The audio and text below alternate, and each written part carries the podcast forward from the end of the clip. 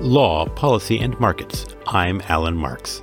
Today, a special panel discussion recorded live with four energy executives looking at the questions and the complexities of energy storage. In 2045, our 100% clean energy world, we better be prepared to have 30,000 megawatts across those three buckets. So, this is development on a scale and a growth rate that we need to continue to stay focused and pursue it very aggressively, frankly. Let's get to it. Today's podcast episode was recorded live at a program on energy storage co hosted by Milbank and Voltility in Los Angeles late in 2023. I sat down for an in the weeds discussion with four energy executives to look at the economics, regulatory policies, new technologies, and commercial viability of grid scale energy storage projects now under construction or planned for the near future. We focused on California, which is more advanced than most states with respect both to energy storage and grid penetration of renewable energy. Here's the basic challenge in a nutshell. There has always been a mismatch between where power is generated and the load centers where it is used. Today, with the shift to intermittent renewable resources like wind and solar power, there's also a mismatch between when power can be generated and when it is needed. A critical part of the solution is long duration energy storage. Inexpensive excess power off peak can be stored in large batteries. The batteries are discharged to provide power when the demand outstrips supply and power prices would otherwise be higher. Modern energy storage facilities also provide ancillary services, including voltage control and congestion management for a smarter grid. But it's tricky to optimize where the batteries should be located, how they affect or, or are affected by transmission constraints, and how they can be economically operated to maximize grid reliability, efficiency, flexibility, and affordability, especially as demand patterns evolve, with new EVs and more air conditioning at exactly the same time as the grid is being decarbonized. It's really important to get this right. Let's hear how our experts are approaching these complex issues with their companies.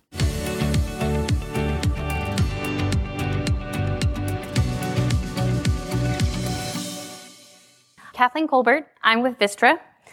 We are a Fortune 500 competitive power provider and competitive retail electricity provider. We have 37,000 megawatts in our portfolio, and we serve roughly 4 million retail customers outside of California. Inside California, we are very focused on our generation fleet. And I use generation kind of loosely. So we have about 1,180 megawatts of thermal assets and we also have a 750 megawatt, 3,000 megawatt hour battery energy storage system that's located in Moss Landing. Our three existing sites are Oakland, Moss Landing, and we also own the Morro Bay site. And I'm happy to talk more. Thank you, Cathleen. Ahmad? Emad Alaydi. I work for Calpine, leading their energy storage program, which us and Vistra try to compete who has the largest energy storage project in the market.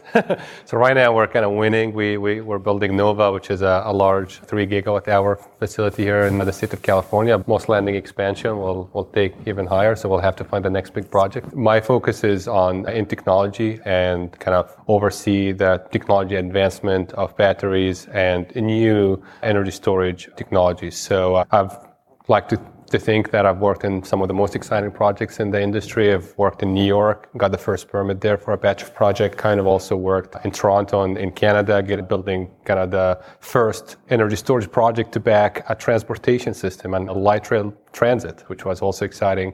And kind of taking from an integrator side, I moved on to the to Calpine to work on the owner side and look at long-term operation and the issue that comes with that. So I'm um, very excited to be here and talk to all of you. Good. Thank you very much. Howard.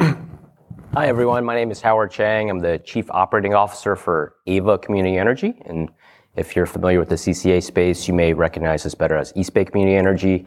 We actually just rebranded about a month ago. We serve Alameda County, uh, just east of San Francisco, and been expanding further into San Joaquin County in the Valley, which is a big driver for why we, we are in that rebranding process. I'm proud to say NREL recently recognized us as a top five green power provider in the country. So I say that both to brag, but also to note if you're buying that much renewable energy, you need to buy a lot of storage. And so mm-hmm. we're very active in the market doing standalone storage projects, solar and storage. and certainly focused on customer-oriented programs like EV charging, behind the meter, solar and storage and such. So excited to talk a little bit more about that with you today. Good. Thank you, Howard. Hi, I'm Karin Burns. I'm the Chief Executive at San Diego Community Power, south of LA. Uh, we are the second largest CCA in the state of California. We have now over about a million customers by meter. So we're serving about half the load in all of San Diego, including the county. And we have a goal to get to 100% clean and renewable power by 2035 or sooner. It's in our founding documents. It's a policy that we have. And of course, storage is really important as part of that. We were proud to say we were two thirds renewable and carbon free in 2022. And a lot of that is solar and storage, as well as wind, and of course, standalone storage as well. So, really excited to be here. Wanted to make sure you knew about us and San Diego, south of LA. We are the eighth largest metropolis in the uh, United States. So, and we are buying a lot of storage. So, Good. thank you. Thank you very much. So, I want to look, starting for all of you, at the California market, kind of as a whole, and then we'll get more specific as to locations in a moment. But if you look at the increasing reliance on our grid on zero carbon, clean, renewable energy, solar in particular, but also wind energy. And as we all know, the sun shines during the day, right? That's not exactly advanced knowledge, which means that as solar penetrates, we have increasing availability of solar power during the day. And wind may cover a bit of the late afternoon, early evening, as we still have high demand, especially in summer for air conditioning. But the solar starts to fall off pretty quickly. And if people were to, in the audience, take out their CAISO app, which I'm sure we all have on our phone, and take a look at any of the different days, we'll see this has a dramatic impact on the diversity of supply and the reliability at some point. And energy storage, of course, can bridge a lot of that. So we have these really an RA or resource adequacy driven market here, in contrast to Texas or other places.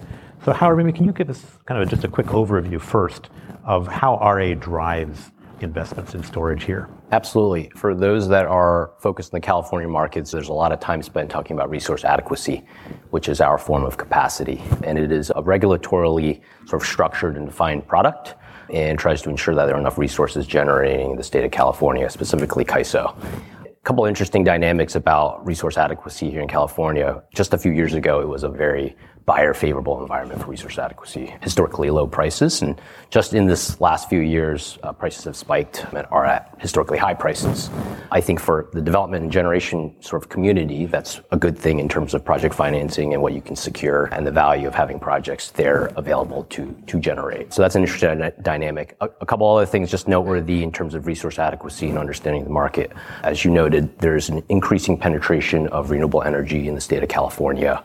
When you combine that with retiring natural gas units, potentially drought conditions, which have been increasing in California, though this, this season was certainly not a good example of that. But when you combine those things, you have an increasing need for storage and you have an increasing need for resource adequacy. And so there have been a lot of compliance driven requirements to step up uh, resource adequacy procurements. CPUC has recently ordered about 18 gigawatts of new capacity over the next five years. And I think it's about double that for the next 10 years. So that's just a tremendous amount amount of RA and capacity that's needed and being demanded by various load serving entities. The third thing I'll, I'll highlight is the regulatory regime, the framework for tracking RA is changing. We're in the midst of that. So we're moving from a historic framework where you're looking at peak demand to a slice of day framework where you're looking at the specific hours of the day to address the issue that you just noted, which is hour by hour, you have to make sure you have enough generating resources online.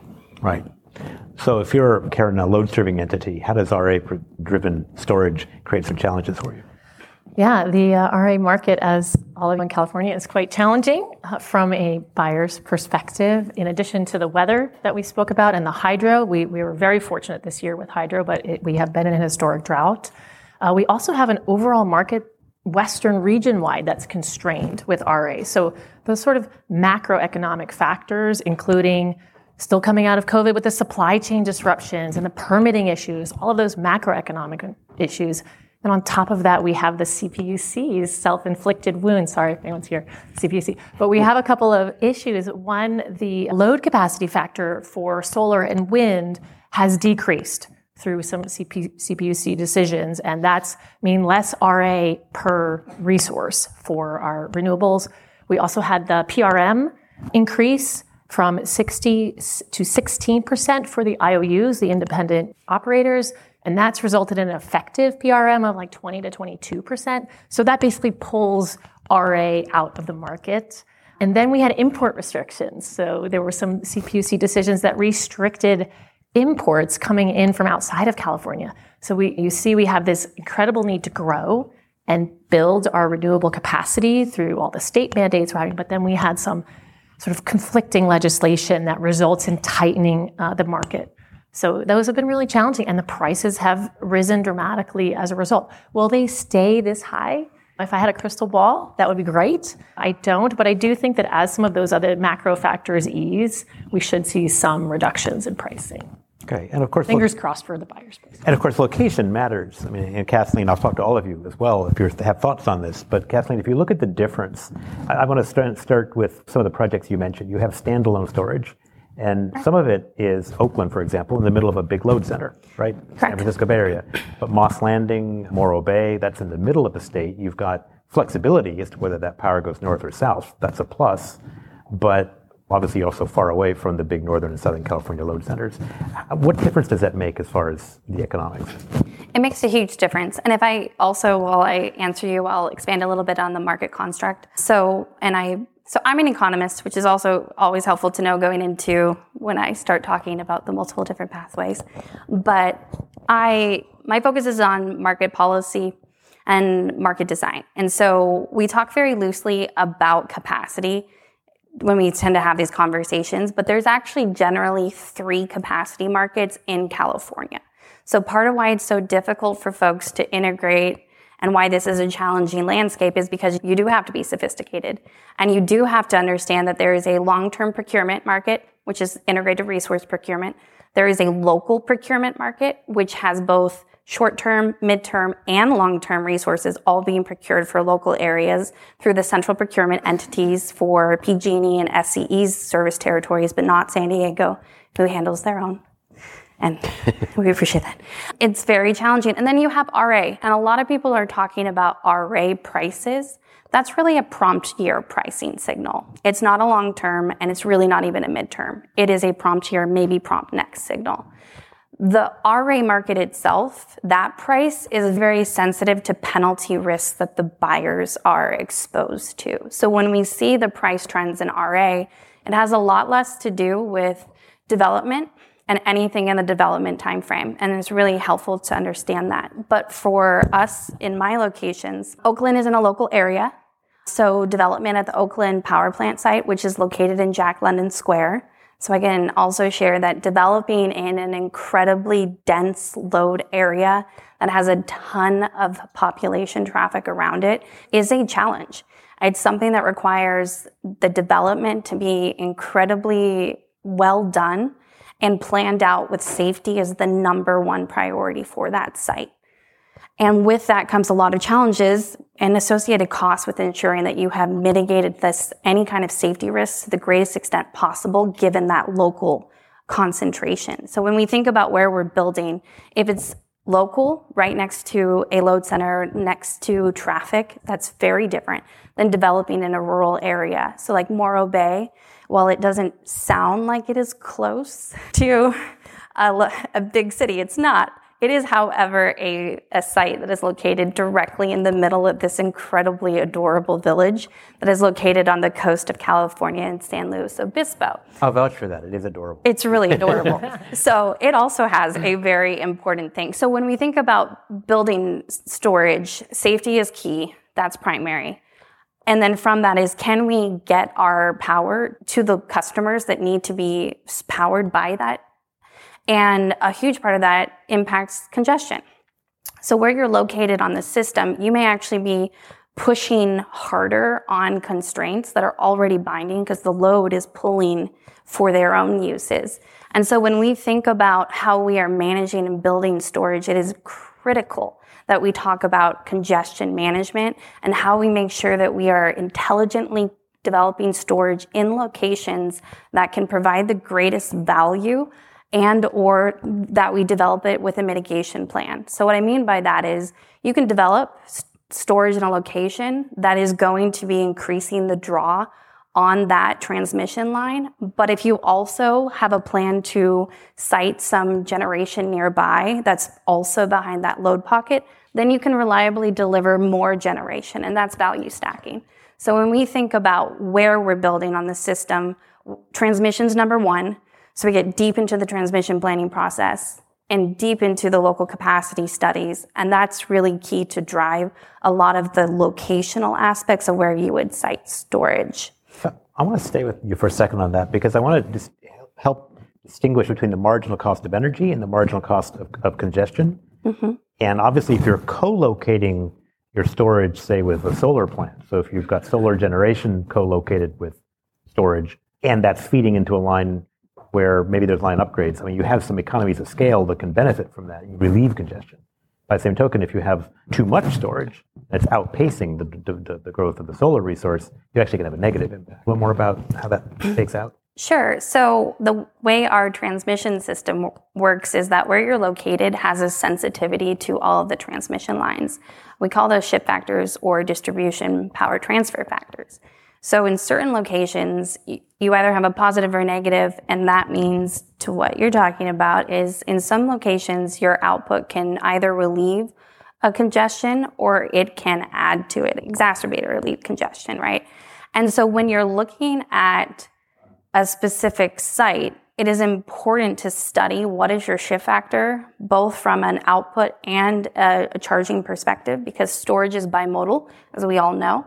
So we are going to be charging as well as discharging. And in those different modes of operations, we're going to be affecting the constraints that we are approximate to. So the higher the shift factor, the closer you are, or the more output or more charge is going to either leave or congest that constraint.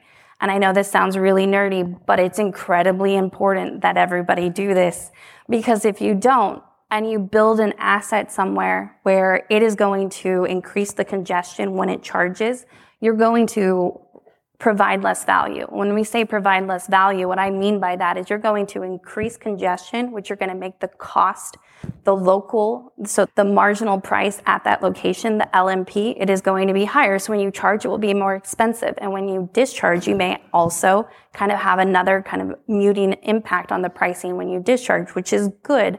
But that really narrows the margin. And so when we're developing assets, we do project what is your energy and ancillary service revenues that you could receive over the lifetime or the contract, the lifetime of the contract that you're looking at. Because let's also be really real.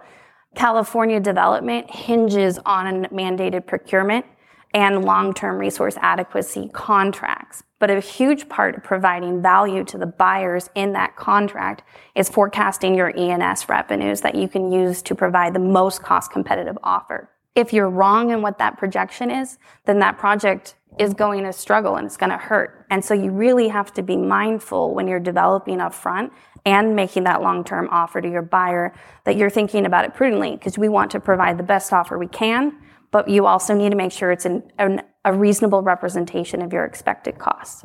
Good. Maybe to add on what Cathleen mentioned. So definitely one of the main issues is congestion. And, and as developers, I'm sure a lot, a lot of people thought about storage needed near load centers, near to relieve congestion and help with, with those issues. And, and a lot of the kind of early sites and maybe some of the existing sites as well do serve that purpose. However, as we're seeing on the interconnection process and, the, and the, some studies coming back showing that if you're located near load centers and congested, congested areas, you could potentially be limited on your charge capacity. And that's going to create another issue for developers to look at in terms of, yes, you can discharge the capacity fully, deliverability, but when you charge, you're going to have to model it differently. Uh, so that's kind of a kind of on the de- developer side, need to kind of consider all these different factors. Coming back to the comment about prices, that is going to affect the prices, right? I mean, that is w- one of the problems. There's many why the prices are elevated, and, and I think they're going to be elevated for a little bit. Is definitely that's one of the issues. Now it's really hard to site good quality projects where do not have a lot of restriction that could impact your, your modeling of revenues. So if you look at modeling you look at forecast clearly there is there's a lot going on right? So you've got the in fact it's bimodal. I want to stay with that for a second. It's historically when we looked at reliability in california in particular we looked at resource diversity. So you have hydro as a big chunk of the system. That's always been important with hydrology now changing with climate change. The role of hydro is not as predictable perhaps as it was before, but still extraordinarily important. We used to have gas-fired plants. We obviously still have nuclear baseload, but much less than we had with Song shutting down and so forth. So there's this transition to a grid that's much more reliant on renewables. When you put storage in the mix, mentally thinking of it as a replacement for generation really misses a lot of what's important and unique about it. That bimodal piece, in one sense, generation is supplemented, if you will. On the other hand, the batteries are also load. So when you look at them from a planning standpoint, and there's other things they provide, the ancillary benefits, the frequency regulation, the very short-term load balancing that they can provide. Do you think the value that they provide in all those different areas to you is being captured by the economics of market design here, or should it be different? I think it's hard to model and forecast, to your point. There's a lot of analytics that go into valuing different resources as a buyer when you're trying to build your portfolio. Your point on diversification is a really critical one, we're obviously getting more concentration in renewable generation resources, and therefore a need for storage assets to come online as well. So we diversify through, obviously, there's contract structures that you can do that with, and then there's uh, definitely siting and location-based diversification, specifically for storage. And so we want to do storage that is perhaps at retiring gas units. That, So those have large interconnection existing sites, and it makes sense that those will transition to clean storage. And then we're looking to couple storage specifically with solar, which has a very different risk profile since you're generating there and you have a lot more control around when you charge and discharge as a result of that. And then, of course, you're also doing standalone storage that are not existing sites, but new greenfield development, and that may not be coupled at solar areas, but in solar regions. And so then there's different risk factors thinking about congestion and how those assets will perform as well. So, and then, of course, adding in an urban environment, which has different cost profiles, but obviously being close to the load, doing local development is something that we have a lot of interest in. There's a lot of different ways to diversify that risk, but I think it's, at the end of the day, it's really hard to get the numbers right. We'll do what we can to model that and forecast that, and we have to account for that as we do resource selection. But I don't think anyone in this room would claim, yeah, we have the numbers right. How do you predict ancillary service value? How do you predict total prices and when to charge and discharge? So I think the key for, as a load serving entity and as a buyer, is to really have resource diversification in terms of location and the types of locations that you have there, not just geographically spatial, but where those are sited and how those were sited. Yeah, I think Howard did a great job of explaining that, and we think along a lot along those same lines.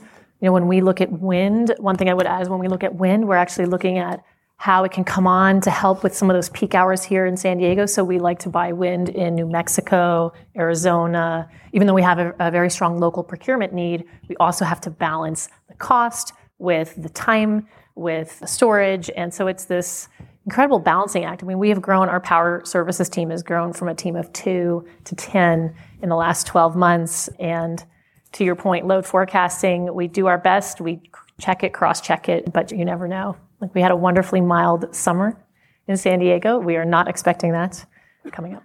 I think this is such a good question, and I really appreciate hearing you guys talk about it from your perspective from a planning. So I I spent four years at the CAISO, and so I've been away for a little while, but I will say that operations is a fascinating part of this puzzle. And in the operational space, we see a lot of things that they, they don't perfectly match planning. And it's just the truth. But it's why we need a feedback loop where, where we look at the actuals and we allow that to feed back into our forecasting practices so that we continually get better. And if it's all right, I'm going to give a DAPS to the CPUC for one second and say that I actually think that the integrated resource planning team is one of the best teams that I and I inc- really appreciate the way that they are being leaders in this space. That I so if we kind of look back to where we've been and where we've gone, um, where we are now today, the first big piece of legislation that was passed to put storage on the map was AB Assembly Bill 2514, which was passed in 2010. The CPUC set the procurement for that in 2013 to begin to come online 2020 through 2023. So everything we've been seeing in the last few years is really the operationalization and the and coming to fruition of plans that were set in 2010. And I think it's super important to keep that in mind. It took 13 years, but it took 10 years from the procurement target to get really to over that the, the target was 1325, and in 2021 we had roughly 1400 megawatts of storage. So we killed the goal, which is great. And as of now, we're at 5,000. And so we're developing even faster than those targets. Well, part of that is, is that their assumption, so big part of that was that procurement target was not based on any kind of study. It was actually a number, it was, it was a number that was picked, and the CPUC only really only set up their IRP team to start doing the, these studies in concert with consultants in 2016. So where we are to think about how where we were and where we are now is that we are seeing them produce on a regular basis updates to those studies and improving all of their assumptions. The last few years, they assumed 11,000 megawatts of imports. Karin talked about how we've been struggling to get imports in certain times. They ratcheted that down to 4,000 megawatts to be better aligned to what we're actually seeing in an operational space. So that's the best practice of taking what we see in operations and feeding it back in. And I just, I continue to encourage them to improve what they're doing. One other thing that they did this year, although it's proposed, is in the 2023 preferred system portfolio. They again are continuing to improve. So what they have done is they've separated out the long duration bucket that was a bit confusing, I think, to some about whether or not the intent was to stack lithium ion or if it was to invest in new technologies that could support a long duration. And so they have separated these out. So now in our plans, we have four hour lithium, eight hour lithium, and long duration, eight hour or more of other types of technologies. And when you mention diversification, I'll share one of my concerns with that is that when you, it's clear that we need to build a lot of storage. So where we're at today is 5,000 megawatts. By 2028, the plan is saying we need 10,000. So we better be ready and stay focused to double what we have done in the last 13 years in five years. And then as we move out from 2028 and 2035, it gets closer to 19,000 or 20,000 that we need from these three different buckets. In 2045, our 100% clean energy world, we better be prepared to have 30,000 megawatts across those three buckets. So this is development on a scale and a growth rate that we need to continue to stay focused and pursue it very aggressively, frankly, to make that work. If you look at those numbers, that's interesting because we got from 500 to 5,000 in, in storage in California in a very short period of time. The CAISO report that came out in July has some pretty impressive curves. But I think the role of imports makes a big difference because California, historically, for decades, I remember personally working on the BRPU process and deregulation in the late 90s and early 2000s and looking at the role that imports play because California sucks in about 25% of its needs from Northwest Hydro and Arizona Nuclear, and of course, Southwest and historically from fossil fuels in, say, Wyoming and Utah. And as you move to storage more here, I guess the question would be Does California need to depend as much on imports as it did historically? And if so, what economic difference does that make? Yeah, I, I can't take a shot. I'm sure you guys are more expert in this than, than me from a technology side. But j- just my view of the market here is that neighboring states are also have shortage. So ability to basically transfer energy or uh, export energy to California is tightening as well. So I think there is a need, and, and I'm sure the CAISO and, and, the different players in, in, in the California market are realizing that. I mean, year over year, you're going to have to depend on less imports and start kind of utilizing your own resources, right? So I think building a new generation facilities takes time. Renewables is the fastest, the greatest, but it comes with the need for storage. So I think that's where California realized that to expand on our generation and our within state generation, we have to compile that with storage. So I, just a couple of points I want to comment on the previous discussion around the utilization or the planning. I agree, it's super difficult. I mean, it's really hard, and I, I, I do not wish to be in your position to do this. However, I do view that as, as also some kind of areas of improvement. I mean, the ELCC regulation is really devaluing storage, even though that the storage actually presents more value that should be uh, rewarded for rather than be penalized with the ELCC kind of regulation. So on, on that, I think the other side is with storage procurement is I think there's an interest or uh, kind of higher interest from off-takers and CCAs, including others, to go for tall agreements, which do not fully utilize the storage facility to its fullest. So we're, as developers and, and as technology leaders, we're, we're being asked to, to give you kind of a gold-plated project that's going to be used like very lightly. So, so I think one other area of improvement and util- fully utilize the benefit of storage is really procure what you need rather than procuring the gold-plated product and then use it less. So I think kind of giving developers and operators a chance to optimize based on what the need is going to be also improve the, the, the utilization of the energy storage. Right. So buy a, a really good, useful EV for every day, not a sports car to sit in the garage and Pretty drive much. on the weekend. Yeah. Karin, in looking at planning and then looking, kind of picking up on some of these points, what about smaller scale storage closer to load? So and microgrids and the way that those might tie together. Yeah, so we we have a goal that 15% of our energy will be procured locally. And so that's within San Diego County, Riverside County, and Imperial County as well. And so we sort of have a both and approach. We are looking at large scale, standalone storage paired. We're also looking at distributed energy resources. We have a feed in tariff that I believe we're updating in Q1 that will uh, send a better signal to the market.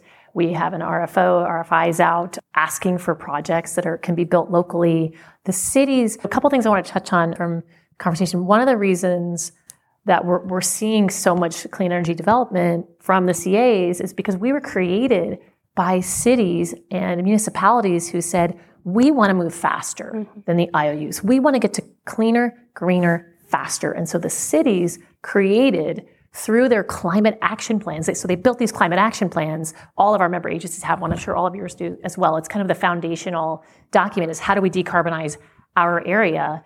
And in doing that, when they look at that plan, they say, oh, we have to have a CCA so they can be agile, they can be innovative, they can think about storage, they can do all these different things. So that's something that you know, I've gone down, I've digressed a little bit, but I think it's really important to understand that the cities have come together, they've created these agencies, and our goal is to get to 100% clean and renewable. And so we're invested in battery storage and supporting it and watching the cost curve come down where it's possible. We're also really interested in long duration storage and different technologies, right? Just like we wouldn't want our portfolio to have only solar in it or only storage in it. We, we don't want storage to be only one type, one technology. So it's a really interesting project we have our eye on in. It is a zinc bromide and, and a flow battery technology that is at the, v, the site of the Viejas Casino on the Kumeyaay tribal nation land. And it's a 60 at a 60 megawatt project. And it's got a 12 hour float for that long duration storage. And of course, we look at that, we say, okay, I bet that's expensive. But the CEC has a program thinking about how the four hour, the eight hour, and the long duration was split out. The CEC has put 100, something like $100 million into the EPIC grants to help bring those new technologies down to cost parity. So in that case, I think it was a $20 million grant that went to that project to help create a microgrid for that area to support the casino and to have more resiliency. So I think where, think about where energy sovereignty is really important, where resiliency is really important, then those microgrids and those different types of battery technologies can really make sense. And with support from our government, from support from the CEC, we can start to bring some of those costs down so they're at parity. And it's just a really exciting project. And I think it had a lot to do with what you were saying. The CPUC separated those out, the CEC took on that. It's an exciting project. You should definitely look at it if you're looking at different technologies and saying, how do I support these higher costs? Well, that's where the CEC grants can really come in and support that work. If I could just touch on something Yeah, there real quick. Karin noted the sort of accelerated decarbonization targets that a lot of the cities have, and that being one of the drivers of creating CCAs. And I just want to speak to something there related to sort of behind the meter resources and how that plays a role here as well. Uh, when, when people think about local government, they don't always think, oh, these are the fast moving folks that are going to accelerate things. But you know, with our CCAs, which are sort of quasi-governmental agencies that really operate with a lot of independence, when you actually combine sort of the partnership that we have with our local jurisdictions, the cities and the counties, there actually is a tremendous amount of value there specifically in that behind the meter distributed energy resource space because so much of that development is dependent on permits and siting and code and governments really control that. And so something that we've done, and I know other CCAs have as well, is really partner a lot on what are the codes for, for, for permitting and accelerating that and reducing some of the bureaucracy and red tape in that process. And another thing that we've done as an example is for our EV charging, which is one way to help balance some of the different the challenges with, generation profiles and load profiles is to try to time that with a coincident optimal sort of charging Would that include plans for bidirectional charging? Uh, it would. I mean, obviously, some of that technology Ultimately- is ultimately. in development. It's there, but I think it needs to get further penetration in the market. But the way that we really play, a, a, I think, a valuable role is we work with our cities to find siting. And we, as the load serving entity, also work to set the rates in order to try to ensure that charging happens at a time that makes sense. And we're focusing on doing that for sort of public charging services for multifamily housing, lower income segments. And so that's an area that we've really been focusing our time. And I think something that just sort of highlights why CCAs can play a unique role working specifically with the governments and local agencies, local jurisdiction to, to try to facilitate some of these programs and behind the meter resources. I want to stay with rates for a minute, and with your permission, stay with the CCAs for a second, because we talked about tax credits and whether they can be monetized for by private developers and where the value goes. Right? Does the value go? Is it captured by a pass through to an ultimate user? Is it captured by an intermediary, whether that's a load serving entity or somebody else? Is it captured by the manufacturers, or is, is, the developer just getting squeezed? Where does that? Where should that value sit? Because it seems like at every stage of the value chain, and of course, as a government entity, you could also consider. I know you're asset light, but you could consider owning and using direct pay yourselves if there's an economic benefit to that and a risk portfolio to that profile to that makes sense. How do you approach that from the governmental side, looking at the options around tax equity and how that impacts potentially or helps potentially the affordability to your ratepayers?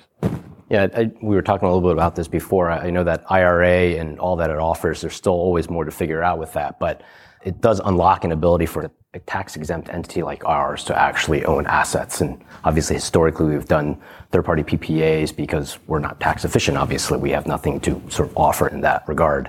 So it's really interesting right now as we're considering asset ownership. And while we have historically had a sort of balance sheet light approach, and that's been really good from a risk management perspective, on the topic of diversification, I think we absolutely want to own assets. And certainly as, as public agencies representing cities, or our member cities certainly know about owning assets and have that comfort level with owning assets. So I don't think it's a stretch for us to do that. I think we want to make sure that we're managing the risk of actually owning and operating assets, which historically we haven't done. but I think storage is really an area that makes a lot of sense. I think on the generation side of things, we have other tools that allow us to monetize some of that value through things like energy prepays. But through storage, specifically standalone storage, we don't have that tool. So actually being able to monetize that and, and take ownership of that asset has some, some real value there. I would say for us, we're younger. We're about just coming up on four years old. We're building our reserves. We're aiming to get a credit rating by the end of next year. And so asset ownership is sort of on the radar, but it's not yet in our strategic plan. And it would certainly be a conversation we'd have with our board uh, about where and when would it make sense to do that? And then would it be price competitive with what the folks here in this room and other developers could bring to the table and on a risk adjusted basis? There may be specific situations where developers won't go, where it might make sense for us to go. That might be some behind the meter DERs. I know some of our cities are looking at building their own, uh, build sort of build, operate, uh, transfer type of DERs on their municipality municipal buildings. Uh, so I, I, think it's I think it's really going to be a combination, but it's got to make sense because for us and for Ava as well, we're very community driven. We have the unique ability to set rates, to to send the right price signals, to encourage people to shave out of the the canyon, as folks are talking about, to like use energy during the canyon and to shift it out of the peak into the canyon. I mean, we're going to I think we'll see from our perspective a lot of. We just hired someone who is a rate design expert. And so we're going to be start right now. We kind of pair it with SDG&E does. Again, we're four years old. We're just getting started, but the goal would be to start developing our own rate design and sending our own price signals to encourage DERs, the adoption of storage, you know, proliferation of storage, VPs, flex load. There's all kinds of things that we're really excited about doing both on the residential level, the municipal building level, the commercial level, and then standalone assets. So I think it's going to be a case by case basis. I don't think we're going to jump into asset ownership. It adds to the risk profile. Uh, it may not make sense financially. We're oh, going back to customers, like customers and the rates that they pay, right? The, that's really important to us. So we're always balancing how we get greener with how we stay reliable with what are we asking our customers to pay? And San Diego has the most expensive rates in the country already. So we have the second most expensive rates in the country, and we want to focus on that as well. So it's this balancing act, and it changes. The Voltility is a perfect name for this event because it's very volatile in all the different aspects. this constant, there's constantly changing, whether it's regulatory, legislative, the market dynamics, the macro dynamics, the RA market. I mean, it's just, it's a constant. So we have regulatory, legislative volatility both caused and mitigated by a lot of changes. I want to look at technology for a second, Emad. Look at is there overinvestment right now in four-hour storage? Is long duration storage something which is going to come along quicker than we think? And technolo- when you look at different technologies, mm-hmm. what are some of the things that you think will come about that we should be focusing on now more than we are? Yeah, I- I'm sorry to disappoint you, Allan. Long duration technologies are still a little bit ways out. So I've, I've been personally reviewing a lot of technologies. I've looked at more than 35 companies in the space of new tech and kind of non-lithium based storage, battery storage technologies. And there are some late stage developments. There are projects that, or technology that are maybe ready to be deployed as pilots or kind of larger megawatt scale pilots. And, and as Calpine, we're actually interested in that and we'll be implementing pilots in the near future here in California as well, new technologies. However, there are few key issues with the new, newer technologies and maybe more than few. So let's look at, I, am not going to, maybe price is not my biggest concern right now because we all understand that technology advancement and as we learn, as technology OEMs learn, they, they improve. And we've seen that with lithium ion. I mean, four years ago, I mean, we, four or five years ago, we were talking about four or five hundred dollars kilowatt hour batteries. So now we're talking about much less. So the price will come around eventually, of course, except some technologies who rely on very rare earth metals, and, and those are not going to come down because we know the mining and the industry and the rare earth metals is only going up. But let, let's look at performance from a technical standpoint. A lot of the newer technology, or most of them, cannot compete kind of head to head with lithium ion from a performance standpoint. We're talking about round trip efficiency, for example. I mean, a lot of these have much higher self-discharge rates or, or conversion losses. So with lithium ion, I mean, it's typical to look at on a battery level, look at 97, 96% RTE on a battery level. On a system level, you're looking at anywhere between 85 to, to 90. But let's just focus on the, on, on the battery level. With newer technologies and all the technologies I've been reviewing, I haven't seen any that pushes 80 percent on a battery level, which take the system down to the 70s of RTE. So you're going to have to live with that reality, unfortunately. And other performance metrics like energy density. I mean, that's a big problem, especially for a state like California. I mean, there's not a lot of land that you can develop projects on and, and you're constrained. So when it comes to, to energy density, there, there are cases 10 times less the energy density as lithium. So that presents a challenge which will force you to take those technologies and implement them far away from the load centers. And then you get to other issues that we just talked about, right? So there, there are other issues uh, as well related to maintenance, even supply chain and, and, ecosystem, right? A lot of these technologies rely on some technology that do, are, are, not largely applied in the US and, and will require a lot of kind of development of supply chain and, and expertise. The good news is a lot of these newer technology is based in the US or North America, let's say. So maybe that brings you to the energy security uh, Karin mentioned earlier. Other, I mean, I don't want to be pessimist. I mean, other good stuff about long duration storage and the new technologies are longer operational life. I mean, a lot of the newer technology are kind of pushing beyond the 20 year life cycle of lithium ion batteries or, or uh, 25. So I'm very hopeful. I mean, even though at this point, maybe as we're standing here, sitting here today, talking about the technology that's not ready, but I would say in the near future, potentially some technologies will break out. Will be hard to apply in the California market given some of the issues I mentioned. On the longer term, I'm more hopeful. So that's kind of my view of, of the technology. We continue to reevaluate, but just to people to keep in mind on, on how difficult is to scale up technology, just think of solid state batteries. That's been in talks for over 15, 20 years.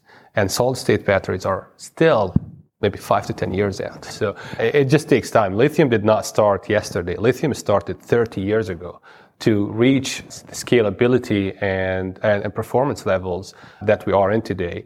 And lithium can improve. Right now, I'm just actually walking in today from another conference talking about lithium batteries, and Professor Stanley, who's considered one of the founders of lithium ion batteries, have highlighted that energy density that we have today are only 20% of what lithium can actually provide. So we're looking at maybe potentially five times higher energy density on lithium ion, which is going to be really hard to compete against. And when that happens and when the research really advances to, to apply to those, I see lithium being here for a little while, the next few years. And even longer duration storage, we've seen the recent RFPs for eight hour and longer duration LFP was the technology that got selected. However, I think when we start looking at the multi-day or seasonal storage, I think that's when lithium does not become the dominant technology. I think that's when we start looking at different technologies. To your question, uh, Allan, with the increased generation in California uh, for solar and, and the canyon curve that, that we're, we're looking at, I think there's going to be a lot of excess energy that needs to be shifted over longer period of times, not just day to day. We're looking at about weeks and days. I think that's when these technologies are going to come in handy. And hopefully when, when we get to that point, these technologies will just arrive at the same point and, and hopefully be deployed. So. So you want a lightning rod on a magic battery that lasts for a year. Yeah. lightning bolt hit. Cathleen, when you look at this same question, Yeah. and you look at the potential for longer duration storage, look at other things that you're dealing with, at what point do we go from our duck curve to our canyon curve and back up to a mesa plateau, if ever? That depends on a lot of things that has more to do with, I think, the macroeconomics point that Karin is raising. I think where we get to a flat curve is under a multi BAA market and potentially maybe under the RTO light, but really more under an RTO. So, from our perspective, regional transmission organizations is how you would get to getting the load and resource diversity. You would need to kind of see that flat mesa. I think it'll flatten though over time as we change our portfolio. The plans are meant to try to flatten it. So if you trust the forecast and you trust the planning, that is the goal. But that is why you see a lot of the leadership at the state looking to other states, asking them to join multi-state compacts, right? And to pursue this Western governance pathway initiative that is currently in play, which was facilitated largely by California, identifying that they want to coordinate with multiple states. And there's not a good option to facilitate that right now.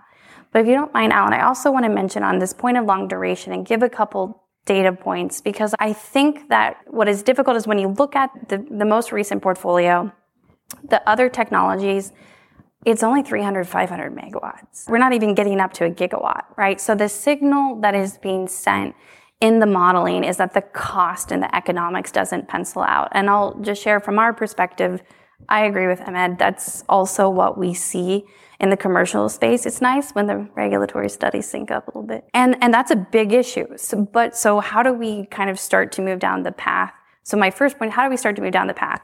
The kind of projects that Karin, you're talking about, distribution level projects is really important. And so distribution level projects, pilot projects that have some state grants or federal grants, that is sorely needed because what we don't have is economies of scale in this development space. And economies of scale is sorely needed so that we can increase our learning by doing capacity.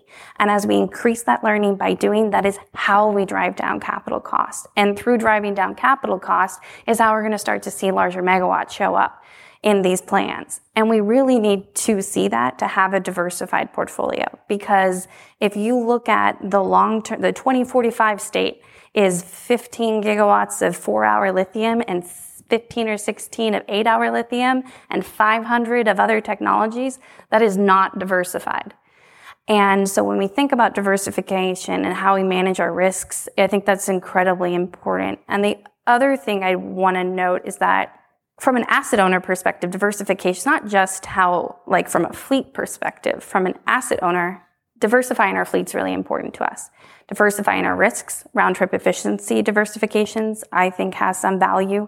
We also see some safety risk mitigation aspect of different technologies have different safety profile, safety risk profiles. That's also something that would be of value to diversify and kind of manage that way.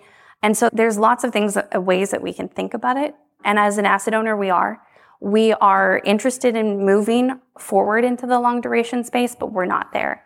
I think the studies that say 2028 is when it starts to happen are rooted in some logic. And I, perhaps my last little factoid would be that, and take this for what it's worth, this is Cathleen's mystic ball. And because there's a great deal of uncertainty. Because we started with Karin rejecting your criticism. yeah, so I'm going to take pass it. to you for the last. Thank you. I'm going to take it and say that there's a lot of uncertainty in the interconnection space, and it's one of the biggest log jams to this entire discussion. And so cluster 14, our super cluster, and cluster 15, our even bigger super cluster, super, super, super cluster, that logjam has really stopped the wheels turning. So assuming that we get those wheels turning again in 2024, at best, a long lead time project is 2028. More likely 2029, 2030. I mean, that's why we have been intervening at the CPUC to try to get some extensions and relief for the LSEs that we partner with to be able to look out through 2031 because just practically speaking, you cannot hit a COD really for a long duration new technology that has to interconnect through the CAISO. And uh, for those who may not know, cluster 14 didn't have a lot of long duration. It really didn't have almost any. It was mostly lithium ion with the expectation cluster 15 and 16 would start to get these new technologies. So this logjam has really derailed a lot of what we're thinking about. So as we think about when do things happen, it is logical that if we're going to have cluster 14 projects roll out first, we're going to see four hour lithium at scale at a very aggressive pace through 2028, which is how we're going to get. And I, I think we will get from 5,000 to that 10,000 ish target by 2028. Good. Yeah, I want to add to Cathleen's points. I'm sorry, maybe we're taking too much time talking about that new technology, but the other point to be considered as well is lithium ion had its issues in the early stages. I mean, it had its runtime, the frequency procurements in the Midwest was a great example for how these units were installed, had their failures, their issues, but then managed to kind of learn from their lessons, lessons from Catherine points. The problem with the market structure in California, there's a lot of penalties on performance and a lot of high expectations on these projects to perform which leads every developer to go for a trusted technology that's been in the market for a while. So it's really hindering the adoption of new technology. Mm-hmm. Hence, there are these technology providers for the long duration storage don't have the, enough investment or for them to go and invest more money to advance those technologies.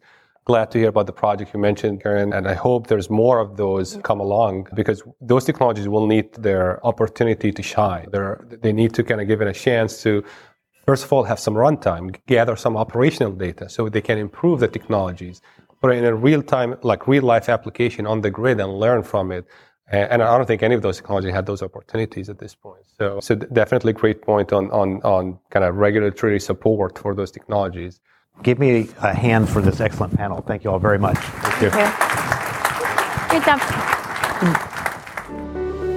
Thank you for joining us on another episode of Law, Policy, and Markets Milbank Conversations. Follow us on your favorite podcast platform and learn more at milbank.com.